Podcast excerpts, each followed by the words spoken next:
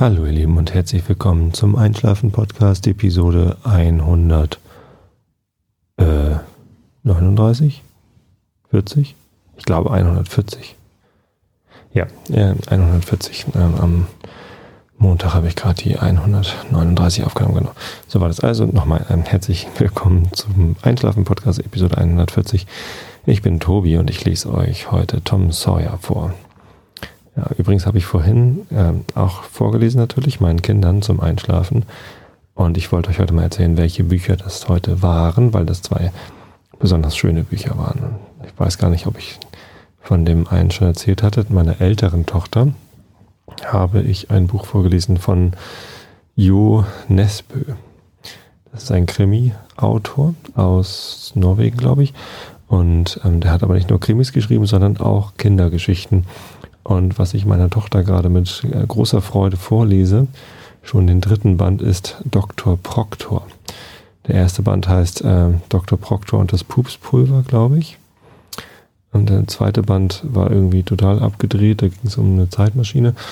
Und jetzt im dritten Band geht es darum, dass ähm, ähm, gewisse Mondchamäleons die Herrschaft über die Welt übernehmen und ähm, der, der Weltuntergang naht. Und naja, das sind so, so Kindergeschichten, in denen ähm, ja, ein paar Helden, ein Dr. Proctor natürlich, aber auch zwei Kinder, ein Bülle und eine Liese, gemeinsam Abenteuer durchstehen. Und das ist ziemlich abgefahrener Kram, also echt witzig geschrieben, äh, sehr durchgedreht, äh, manchmal auch so ein bisschen unanständig. Ich meine, der Titel des ersten Buches sagt es schon, Pupspulver. Das ist also ein Pulver, das der Dr. Proctor erfunden hat.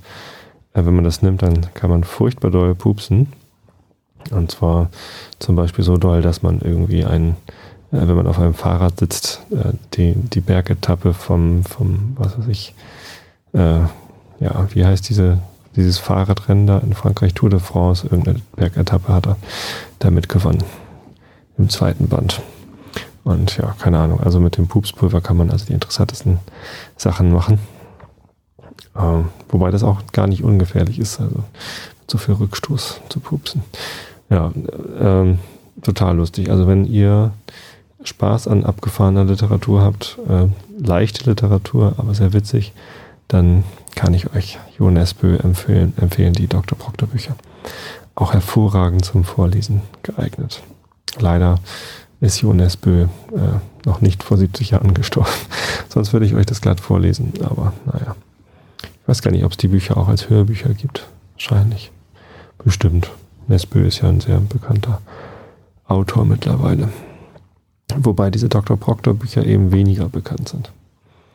Na gut, und das ähm, andere Buch, was ich heute vorgelesen habe, meiner kleineren Tochter, ist Wolfine das Schaf.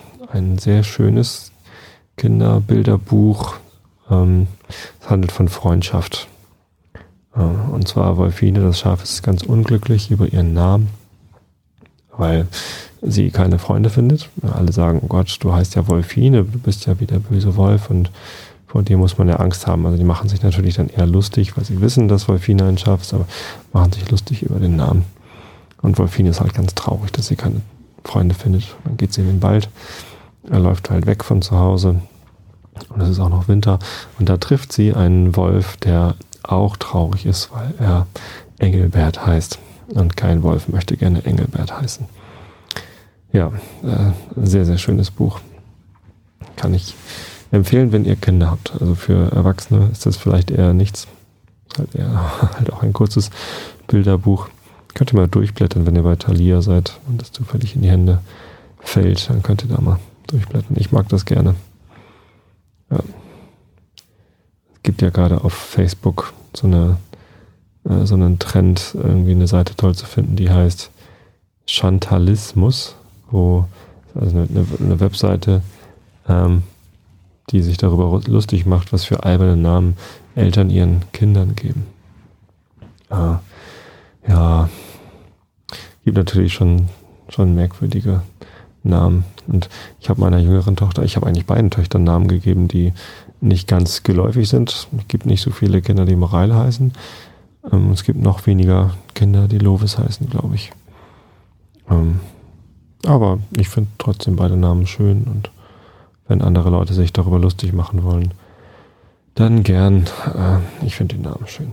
Lovis hat einen, äh, gerade einen neuen Bettbezug bekommen. Da steht Love auf dem Kissenbezug ganz groß drauf. Und das ist ja schon fast wie Lovis. Mir gefällt das. Ich mag den Namen. Und ihr Spitzname Lovisa, den mag ich fast noch lieber als den Namen Lovis. Na, wie auch immer. Ähm, jeder muss mit dem Namen leben, den er bekommen hat. Mein Name ist Tobias Christian. Aber ähm, mir reicht's, wenn man mich Tobi nennt. Ja, ist ja auch egal. Ja, was wollte ich noch erzählen? Heute ist, ähm, nein, gestern ist äh, Janice angekommen oder Janice. Ich weiß es immer noch nicht genau, wie man sie ausspricht. fast einer der, der wichtigsten Gründe. Nein, aber ich, ich freue mich drauf. Sie hatte mir vor ihrer Reise über den Atlantik in einem Ruderboot, ganz alleine, hatte sie mir versprochen, dass sie mir hinterher ein Interview gibt, weil sie auch Einschlafen-Podcast-Hörerin ist und sie wollte den Einschlafen-Podcast auch mitnehmen auf ihrer Reise ganz allein in einem Ruderboot über den Atlantik. Allerdings ähm, war dann ist, glaube ich, der iPod kaputt gegangen, hat sie gleich am Anfang geschrieben. Natürlich ärgerlich. Aber ähm, sie hat es trotzdem geschafft. Gestern ist sie nach 90 Tagen angekommen. Und ich kann einfach nur sagen, ich bin total platt. Als ich das das erste Mal gelesen hatte, ähm, das war tatsächlich auf der Facebook-Seite vom Einschlafen-Podcast, hatte sie geschrieben, ja, ich finde deinen Podcast auch toll und ich nehme dich übrigens mit, wenn ich allein über den Atlantik rudere. Da habe ich ja gedacht, und das ist auch tatsächlich in einer meiner Episoden zu hören, dass, äh, dass das Quatsch ist, irgendwie ein Spruch oder ein Witz oder so. Äh, und habe das nicht für möglich gehalten, dass es überhaupt jemand ernst meinen könnte, bis ich dann ihre Webseite gesehen hatte und verstanden habe, dass sie es durchaus ernst meint, dass sie sich da jahrelang drauf vorbereitet hat und ähm, Sponsoren gesammelt hat und halt ein ganz spezielles Ruderboot konstruiert hat, wo sie sich in ihrer Kabine festschnallen kann zum Schlafen und so weiter. Ähm, ich habe immer noch gedacht, dass es ein, ein extrem waghalsiges Unternehmen ist. Habe mir wirklich Sorgen um sie gemacht. Ich hatte Angst. Obwohl ich sie persönlich gar nicht kenne. Aber also da haben wir noch ein paar E-Mails ausgetauscht oder Facebook-Nachrichten, besser gesagt. Ja, und irgendwie habe ich das sehr gespannt verfolgt ähm, oft an sie gedacht. Habe ja auch auf Twitter und Facebook ähm, immer sehr gespannt äh, zugehört, was sie so geschrieben hat da. Und sie hat ja auch einen Blog gepflegt vom Atlantik aus mit ihren Iridium-Handys befüttert. Ich habe auch immer, wenn ich Iridium-Flares gesehen habe, ähm, an sie gedacht. Das hatte ich auch schon mal erzählt. Und ja, jetzt ähm, hat sie es also geschafft und ähm, ich glaube immer noch, dass es ein extrem waghalsiges Unternehmen war. Aber sie hat überlebt. Und ähm, da kann sie mal jetzt so richtig stolz drauf sein. Das äh, ist echt sehr, sehr abgefahren. Eine, eine gelungene Sache. Und ich hoffe, dass das auch ihr Ziel jetzt ähm, unterstützt. Nämlich es ist ja eine Protestaktion gegen die Lärmverschmutzung auf den Meeren kann ich auch gerne nochmal erzählen, äh, wenn ganz, ganz viele große Tanker und Containerschiffe und andere Schiffe über die Ozeane fahren, dann machen sie mit ihren Motoren und Schiffsschrauben ganz viel Lärm. Und der überträgt sich im Wasser leider sehr gut. Und ähm, durch, diesen, durch diese Belastung, diese Lärmbelastung in den Meeren, ähm, sind halt viele andere Meerbewohner ähm, irritiert. Und ähm, das führt halt zu solchen Sachen wie, dass ähm, Wale auf ihren Routen auf einmal falsch abbiegen und dann in der Nordsee landen und jämmerlich am Strand verrecken, weil sie da nicht mehr wegkommen. Oder anderen schrecklichen Sachen. Also irritiert sein ist äh, halt gelinde ausgedrückt und es ist halt eine wirklich ja, verheerende Belastung teilweise. Insofern finde ich ihre Aktion sehr gut und lobenswert und ähm, ja, sie hat das jetzt geschafft und ist damit glaube ich, auch ganz gut in den Medien vertreten. Hoffentlich. Also in diesem Medium, im Einschlafen-Podcast. Auf jeden Fall. Und vielleicht bekomme ich dann ja auch bald mein Interview. Das wäre dann auch mal, glaube ich, ein Interview, was ich hier im Einschlafen-Podcast bringen kann, oder? Oder soll ich das lieber im Pappkameraden-Podcast bringen? Ich weiß es nicht. Mal sehen. Wenn es entspannt genug ist, dann mache ich das hier. Könnt ihr dazu einschlafen. ja, bin ja vor allem gespannt, wie man den Namen ausspricht. Janice vielleicht oder Janice oder hm, mal sehen. Ja, ähm, noch eine Geschichte hat ein Ende gefunden und zwar meine Suche nach einem neuen Auto. Und da muss ich mich nochmal bei euch allen bedanken. Ich habe von sehr, sehr vielen Leuten E-Mails und Nachrichten auf Facebook und auf Xing und äh, auf allen möglichen kan Kanälen bekommen. Äh, auf, hin, äh, auf, auf meine Frage hin, ja, was für ein Auto ich mir denn kaufen soll. Oder wir uns besser gesagt, meine Frau und ich.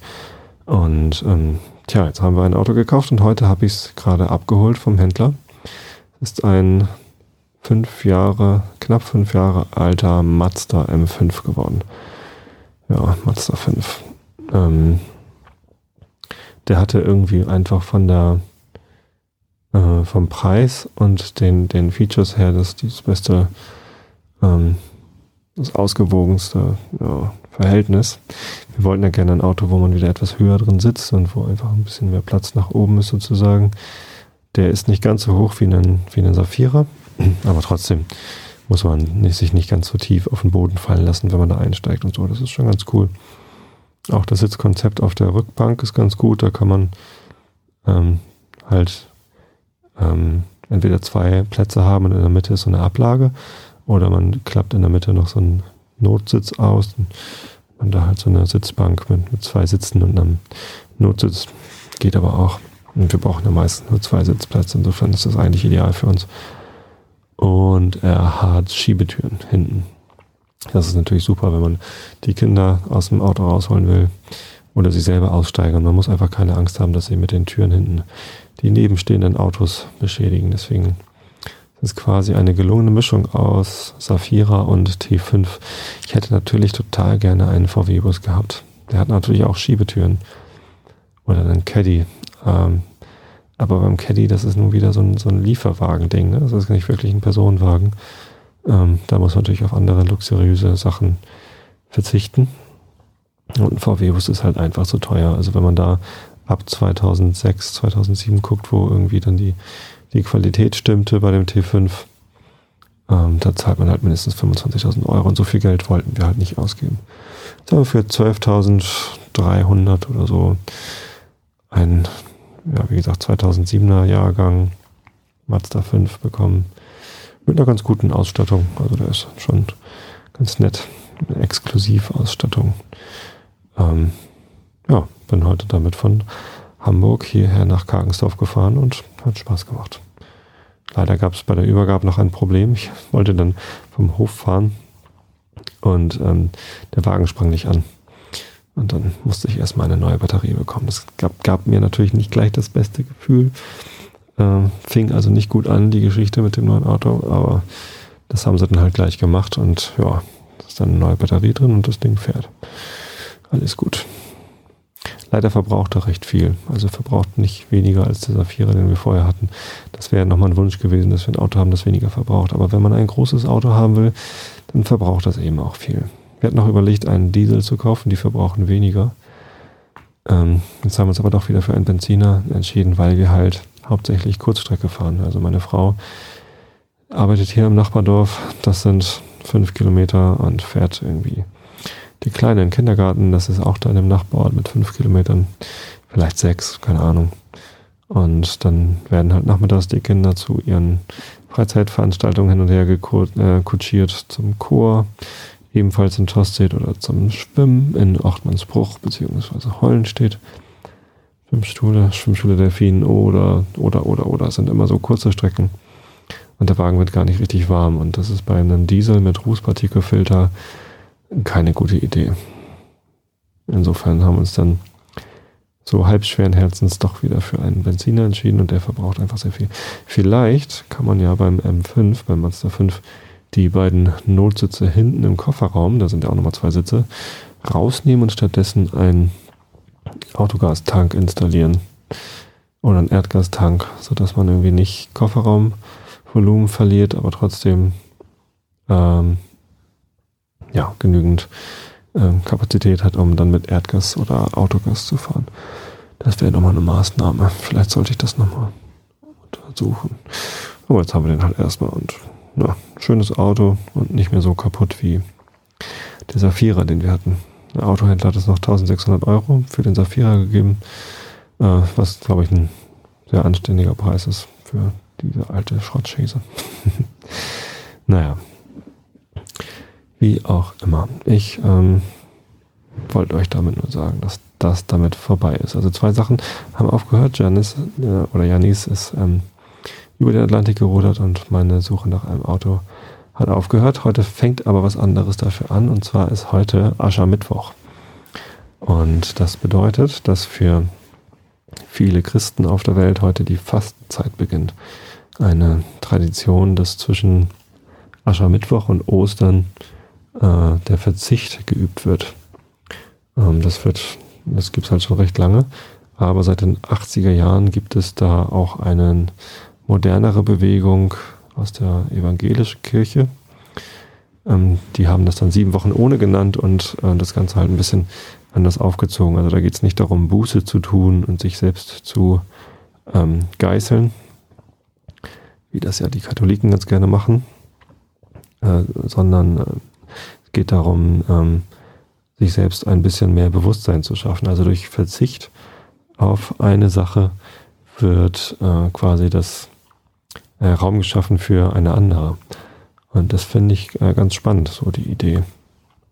Ja, und jetzt ähm, gibt es also ähm, in diesem Jahr, es gibt jetzt sogar ein Motto und da ist sieben Wochen ohne den falschen Ehrgeiz ist das Motto. Man soll nicht, ähm, ja, also es ist auch nur ein Anreiz. Man kann natürlich sieben Wochen ohne irgendwas machen, was einem gerade einfällt, was einen vielleicht belastet, was irgendwie ähm, wo man vielleicht das Gefühl hat, ja, da sollte man mal ein bisschen kürzer treten und sich dadurch äh, Platz und Raum schaffen, etwas anderes in sein Leben kommen zu lassen. Letztes Jahr habe ich ja sieben Wochen ohne Alkohol gemacht. Das ist so ein Standardding, dass man äh, halt sieben Wochen auf Alkohol verzichtet oder auf Zigaretten. Es fällt mir nicht so schwer, weil ich halt sowieso nicht rauche. Ähm, und ja, ich überlege noch, ähm, ehrlich gesagt, was ich dieses Jahr mache. Ähm, Nochmal sieben Wochen ohne Alkohol ist jetzt für mich nicht so reizvoll. Vielleicht mache ich sieben Wochen ohne frittierte Kartoffeln. Und zwar äh, bin ich großer Fan von Chips. Esse abends ganz gerne mal Chips vorm Fernseher oder auf dem Sofa oder wie auch immer.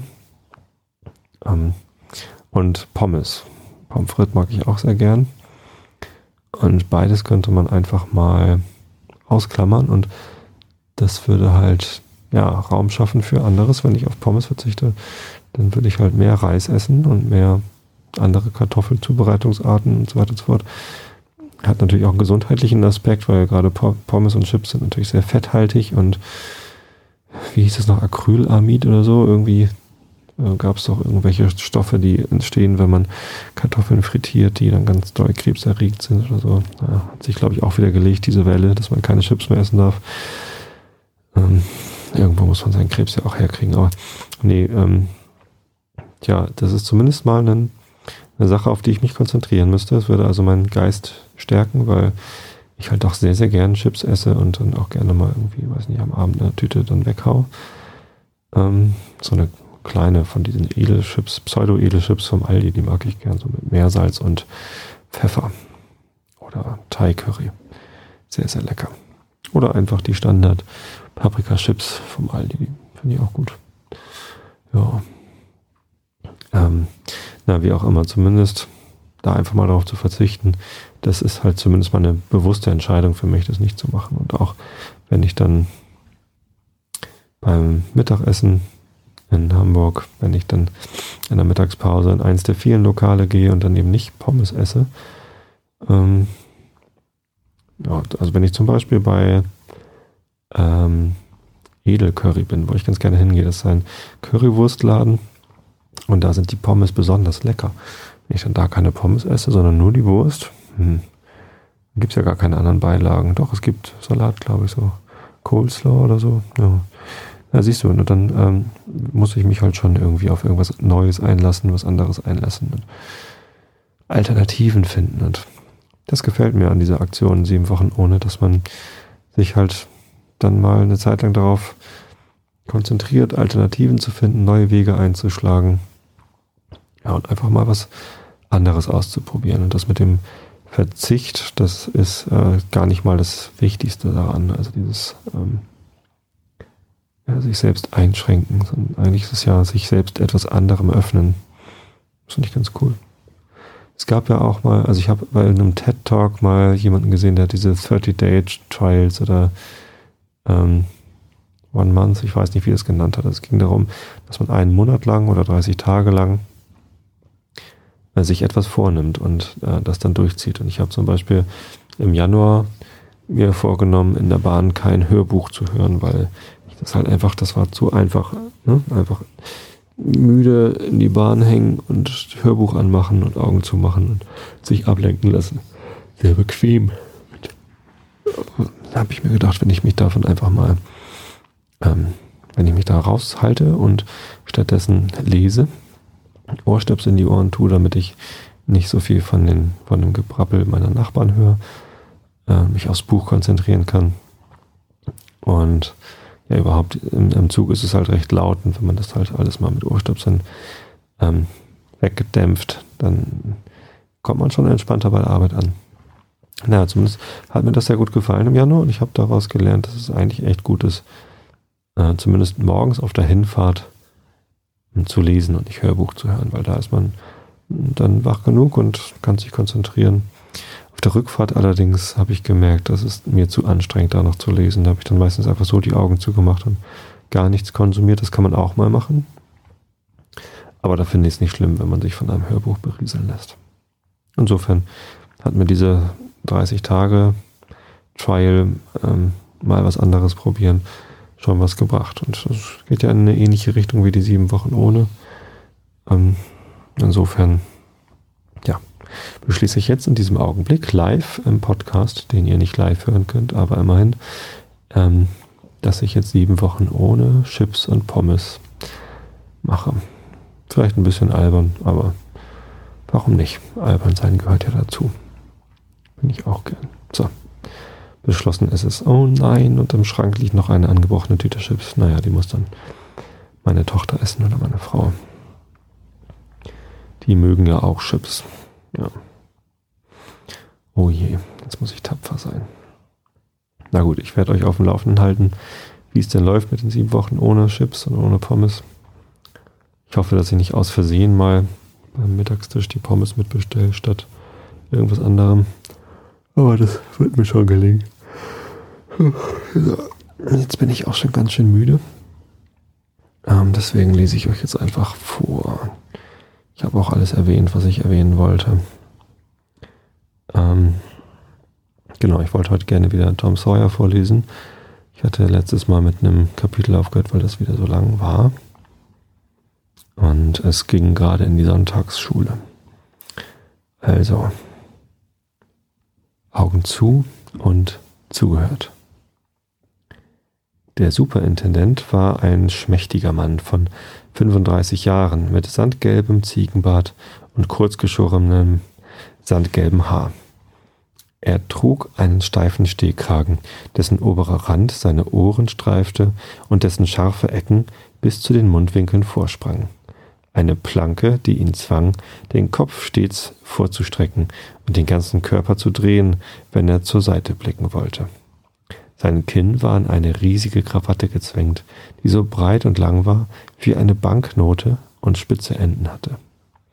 Mr. Walter war äußerst ernsthaft von Aussehen und sehr gutmütig und ehrenhaft von Charakter und er hielt geistige Dinge und Angelegenheiten so sehr in Ehren und wusste, sie so streng von allem Weltlichen zu trennen, dass seine Sonntagsschulstimme ihm selbst unbewusst einen gewissen Klang angenommen hatte, von dem sie an Wochentagen vollkommen frei war.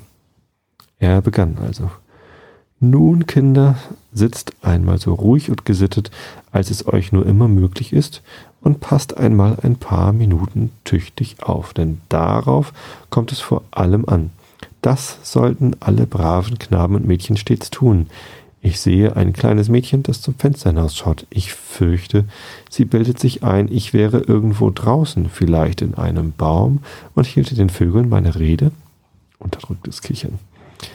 Ich möchte euch sagen, dass es mich glücklich macht, so viele frische, helle Kindergesichter an diesem Ort versammelt zu sehen, um zu lernen, Recht zu tun, äh, Recht tun und gut sein.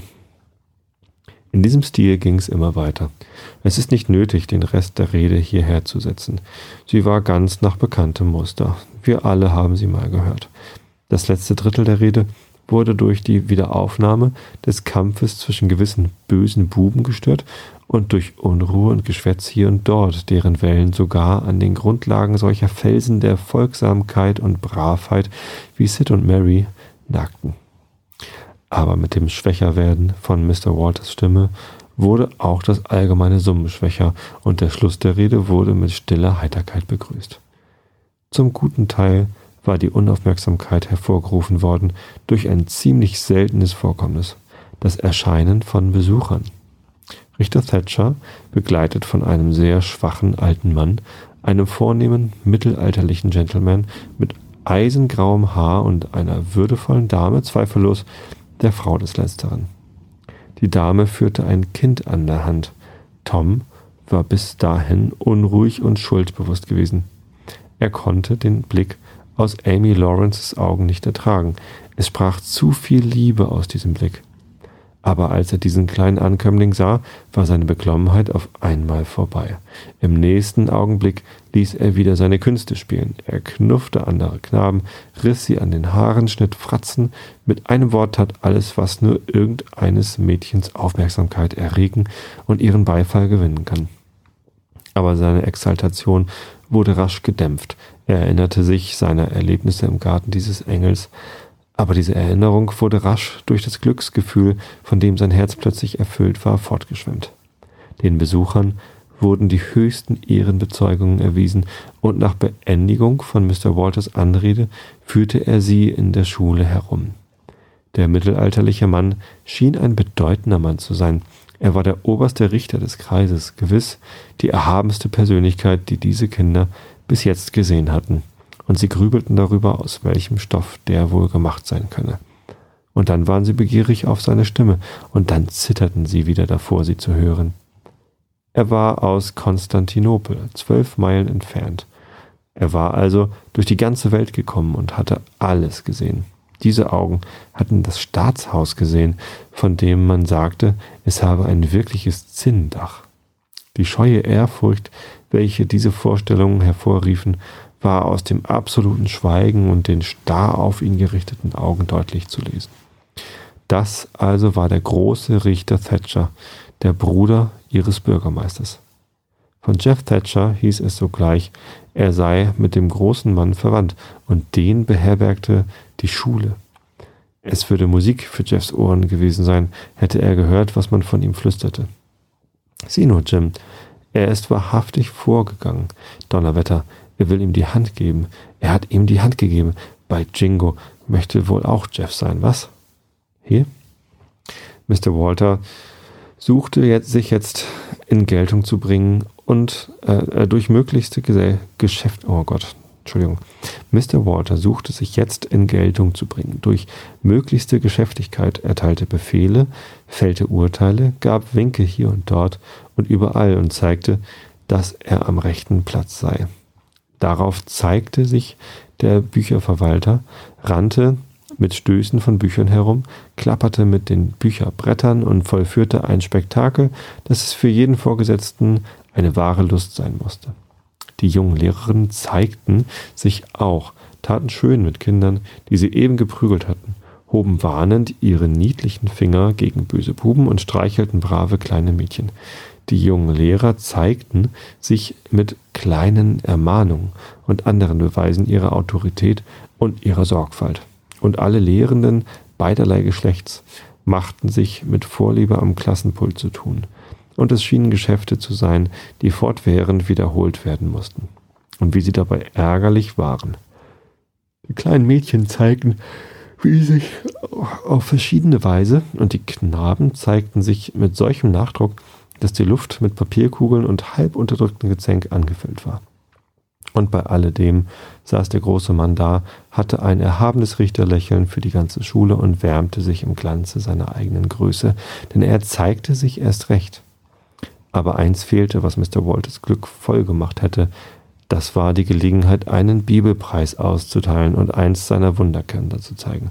Mehrere Schüler hatten eine Menge kleinerer Zettel, aber niemand hatte genug. Er hätte die Welt darum gegeben, seinen kleinen Deutschen für eine einzige Stunde wiederzuhaben. Da trat Tom Sawyer vor. Neun gelbe Zettel, neun rote und zehn blaue und verlangte eine Bibel. Das wirkte wie ein Blitz aus heiterem Himmel. So etwas hätte Walter nicht erwartet, nicht in den, zehn, in den nächsten zehn Jahren sicher nicht. Aber es war nichts auszusetzen. Da lagen die nötigen Zettel beisammen und nahmen sich hübsch genug aus. Tom erhielt also seinen Platz beim Richter und den anderen Auserwählten, und die unerhörte Neuigkeit wurde nach allen Himmelsgegenden ausposaunt. Es war zweifellos die staunenswerteste Tatsache des Jahrzehnts, und so tief war die Erregung, dass sie den neuen Helden auf die Höhe des Kreisrichters hob und die Schule zwei Weltwunder aus einmal zu bestaunen hatte. Die Jungen waren durch die Bank von Neid erfüllt, aber die am tiefsten beleidigten waren diejenigen, welche zu spät einsahen, dass sie selbst zu diesem unerhörten Glanz beigetragen hatten, indem sie Tom Billets verkauft verkauften für die Schätze, welche er durch Übertragung der Anstreichgerechtsame erworben hatte. Sie verachteten sich selbst, da sie sich durch einen listigen Betrüger hatten anführen lassen. Der Preis wurde Tom überreicht, mit so viel Salbung, als der Superintendent unter solchen Umständen auftreiben konnte. Aber es war doch nicht der rechte Schwung darin, denn sein Instinkt sagte ihm, hierbei müsse ein Geheimnis walten, das wohl nicht ganz gut das Licht der Sonne vertragen würde. Es war ganz einfach unglaublich, dass dieser Knabe 2000 Bibelverse in seinem Kopfe aufgespeichert haben sollte. Ein Dutzend schon hätte zweifellos seine Kräfte überstiegen. Amy Lawrence war ganz rot vor Stolz und versuchte es Tom zu zeigen, aber er wollte nicht sehen. Sie wunderte sich, dann grämte sie sich ein bisschen. Schließlich stieg ein leiser Verdacht in ihr auf und verflog und kam wieder. Sie passte auf. Ein heimlicher Blick verriet ihr Welten, und dann brach ihr Herz, und sie wurde eifersüchtig und wütend, und die Tränen kamen, und sie hasste alle, alle, Tom natürlich am meisten. Tom wurde dem Richter geführt, wurde vor den Richter geführt, aber seine Zunge klebte am Gaumen, der Schweiß trat ihm auf die Stirn, sein Herz klopfte teils infolge der Größe des Mannes, aber mehr noch, weil er ihr Vater war. Er hätte, wäre es dunkel gewesen, vor ihm niederfallen und ihn anbeten, anbeten mögen. Der Richter legte die Hand auf Toms Kopf und nannte ihn einen tüchtigen kleinen Mann und fragte ihn nach seinem Namen. Der Junge stammelte, hustete und stieß endlich mühsam heraus Tom. Oh nein, nicht Tom, sondern Thomas. Richtig. Ich dachte mir doch, dass noch etwas fehlte. Gut. Aber ich glaube, du hast noch einen Namen und du wirst ihn mir nennen, nicht? Nenne dem Herrn deinen anderen Namen, Thomas, und sage Herr. Nicht vergessen, was sich schickt. Thomas Sawyer, Herr. So, so ist's recht. Ein guter Junge, ein braver Junge, ein braver kleiner Junge. 2000 Verse sind viel, sehr, sehr viel, und sie brauchen die Mühe, die es ihnen bereitet hat, es ihm beizubringen, sicher nicht zu bereuen, denn Kenntnisse sind gewiss mehr wert als irgendetwas anderes in der Welt. Sie machen große Männer und große Menschen. Du wirst eines Tages ein großer Mann sein und ein großer Mensch, Thomas. Und dann wirst du zurückblicken und sagen, das alles verdanke ich der herrlichen Sonntagsschule meines Heimatdorfes. Alles meinem lieben Lehrern, die mich angehalten haben zu lernen alles dem guten Superintendenten, der mich anfeuerte und über mir wachte und mir eine wundervolle Bibel schenkte, eine herrliche, prächtige Bibel, damit ich sie immer, immer bei mir haben möge. Alles meiner Erziehung. Das wirst du sagen, Thomas. Und du würdest dir mit keinem Geld deinen Schatz von 2000 Versen bezahlen lassen. Nein, wahrhaftig nicht. Und jetzt kannst du mir und dieser Dame eine große Freude machen und uns einige deiner Verse aufsagen. Du wirst es gern tun, denn wir freuen uns ja so sehr über einen fleißigen Knaben. Ohne Zweifel kennst du die Namen aller zwölf Jünger. Willst du uns also die Namen der beiden zuerst erwählten Jünger nennen? Tom zupfte an einem Knopf und sah möglichst einfältig aus. Er wurde rot und senkte die Augen. Mr. Walters Herz sank mit. Er sagte sich, es sei gar nicht möglich, von diesem Jungen Antwort auf die einfachste Frage zu bekommen, und den gerade musste der Richter fragen. Doch fühlte er sich veranlasst, zu Hilfe zu kommen, und sagte, antworte dem Herrn Thomas, fürchte dich nicht. Tom wurde immer röter. Nun, ich weiß, mir wirst du es sagen, mischte sich hier die Dame ein. Die Namen der ersten zwei Jünger waren David und Goliath. Decken wir lieber den Schleier der Nächstenliebe über das, was nun folgte. Ja, ihr Lieben, ich weiß nicht, ob es euch bewusst ist, aber die Namen der ersten beiden Apostel, ähm, Jünger, waren natürlich nicht ähm, David und Goliath. Aber wie auch immer, ich wünsche euch allen eine gute Nacht. Schlaft recht gut. Überlegt euch mal, ob ihr nicht auch die sieben Wochen ohne mitmachen wollt. Vielleicht habt ihr noch irgendwas. Und wenn nicht, dann eben nicht. Ist ja keine Pflicht. Aber ein Versuch ist es wert, auch wenn man nicht christlich ist übrigens. Hat überhaupt nichts mit dem Glauben zu tun. Insofern euch eine schöne Zeit. Wir hören uns wieder nächste Woche. Genau. Jetzt habe ich gerade noch was vergessen. Eigentlich wollte ich noch ein paar Leute erwähnen, die sich bei mir gemeldet haben. Aber das mache ich dann in der nächsten Episode. Also hört da gut rein. Vielleicht gibt es am Wochenende eine, eine Sonderepisode. Hm. Mal sehen. Bis dahin, gute Nacht. Das war der Einschlafen-Podcast von und mit Tobi Bayer.